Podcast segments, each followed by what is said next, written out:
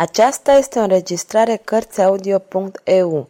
Pentru mai multe informații sau dacă dorești să te oferi voluntar, vizitează www.cărțiaudio.eu. Toate înregistrările Cărțiaudio.eu sunt din domeniul public. Michel Zevaco Crimele familiei Borgia Capitolul 21 Cezar Borgia Ajuns în camera lui, Cezar se aruncă într-un fotoliu și își cuprinse capul cu mâinile. Gândurile lui se învârteau concentric în jurul aceluiași nume, Primever. O iubește pe Primever, dar ea îl iubește? Era ca o fiară turbată. Iubise de multe ori, dar ca un animal. Era masculul ce se aprindea la vederea unei femei ce trecea pe stradă, o poseda și gata. Niciodată gelozia nu-i mușcase inima.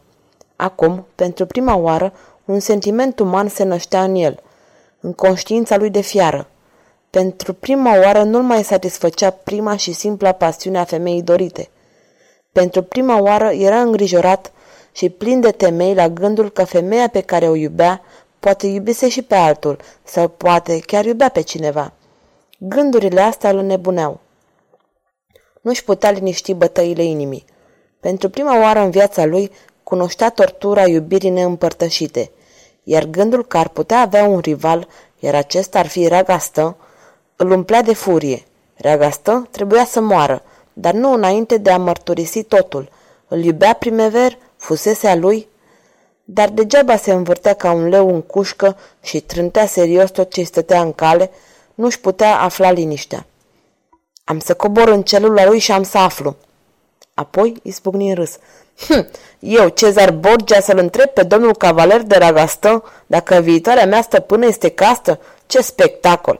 Ah, sunt nebun delegat. Asta nu, nu voi face asta. Și totuși se hotărâ. Îi va promite libertatea. Trebuia să vorbească, va spune tot, tot. Trebuia să știe adevărul. Coborâ de îndată la parter, unde se afla corpul de gardă, luă cheia celulei lui Ragastă, cheia care descuia lacătele în care erau închise lanțurile și coborâ în subsoluri.